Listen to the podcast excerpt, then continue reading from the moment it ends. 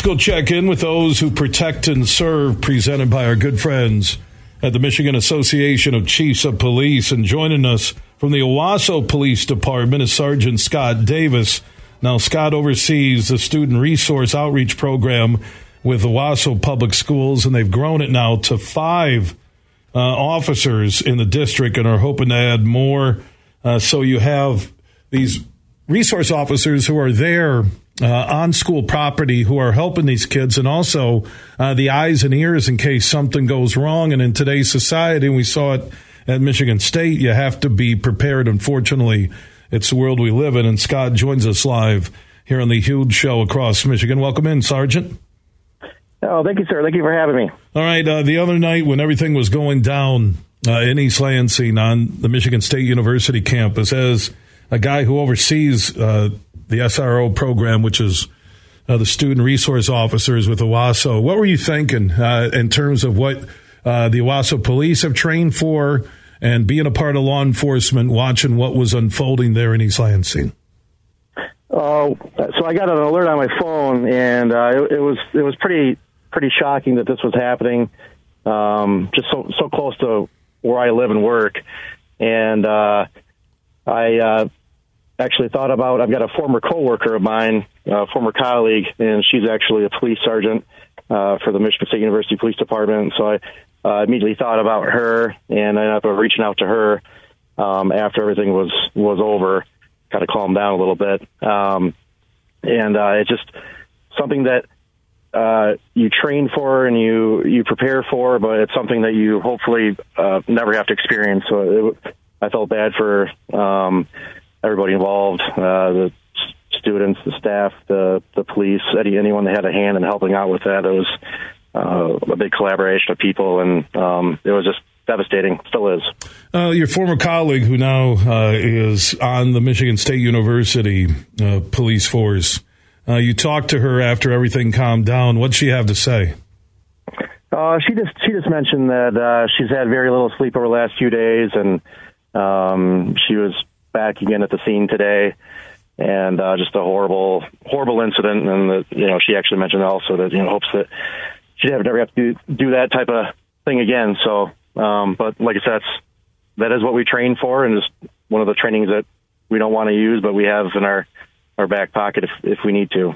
You know, speaking of if you need to, and Scott Davis is a police sergeant with the city of Owosso Police Department, uh, joining us here on the huge show across Michigan, part of our partnership uh, with those who protect and serve with the Michigan Association of Chiefs of Police.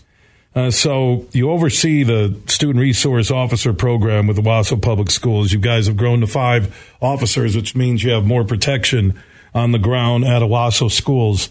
what, what is the training uh, each year uh, for a possible active shooter situation? What you do in Owosso? So uh, each year we get together with uh, the school district administration.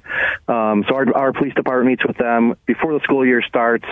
We kind of have a roundtable type discussion about uh, what to do in certain uh, if certain situations arise. Um, we continue to have those discussions and trainings uh, throughout the school year. Um, and also we have uh, just as a police department, we have various different active shooter trainings uh, that we are involved with throughout our whole county, county-wide trainings. Uh, we did one at our uh, old middle school uh, that's no longer in use uh, this past last year, and then we do we did one at our hospital in town, actually with hospital staff, so they kind of get a feeling for if, if something were to happen, what we're going to be doing and what we're going to be asking them to do. And in turn, uh, we also did a active shooter training at our community mental health building with employees present. Um, they actually requested us to put that on again, so their employees would know what to do if, if something were to happen. When it did happen on the campus of Michigan State, immediately law enforcement, it seemed from the surrounding area, all converged at the same time. You mentioned with the county training uh, is there a system in place where uh, these police departments all respond to help another uh, law enforcement agency if an active shooter situation is going on? Is there like a set perimeter of uh, A, B, C, D, E, F, G, H, I, J? These departments all respond like they did uh, to help Michigan State Police? I mean, honestly, I think it's kind of just a an all hands on deck type thing. If something big like that happens in, in your area or even near your jurisdiction, you're just going to kind of go no matter what. Um, you know, when people are fleeing the area to get safe, we're always the ones running in to help out. So um, I'm sure a lot of these people that responded to help, uh, they might not even been called in. They might have just wanted to go to help, you know, help her, help her colleagues and help, uh, you know, the, the students and, and, and everybody, even without being asked to. That is just kind of the, the nature of the job. Yeah, it is. Uh, law enforcement, they will respond uh, when they, they hear that scanner, that call. Uh, they're just there. It's one thing that the men and women uh, in Owosso, in Michigan, and across America do. They serve and protect. Uh, they're going in when people are going out. Uh, and what you're doing now, expanding the student resource officer program to five, that's a good thing for Owosso. That will help parents, teachers, administrators feel safer knowing that they have Owosso police on their grounds. Yeah, absolutely. So we started our program in 2013. We just had two officers uh, in our school district.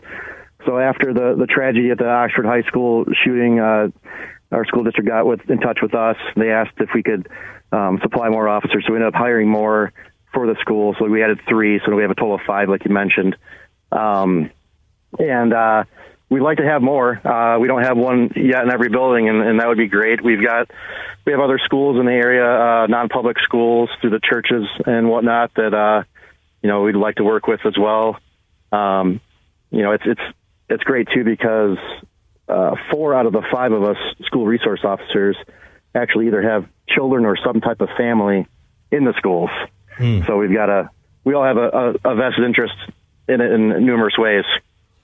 His name is Scott Davis. He's a sergeant uh, with the men and women who protect and serve the city of Owosso uh, with the Owosso Police Department. Also oversees the student resource officer program with the Owosso Public Schools. They have grown uh, to five in the district. They're hoping uh, to have more, and they do have that vested interest with their kids uh, in those schools. Scott, uh, appreciate the conversation. I know it's something I hope you and your team never have to address, but I know you're there to serve and protect the people of Owosso and those kids in those schools.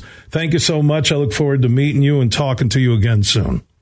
All right. Thanks for having me. All right. Scott Davis checking in on those who protect and serve uh, each and every Wednesday at this time with our friends from the Michigan Association of Chiefs of Police in Michigan.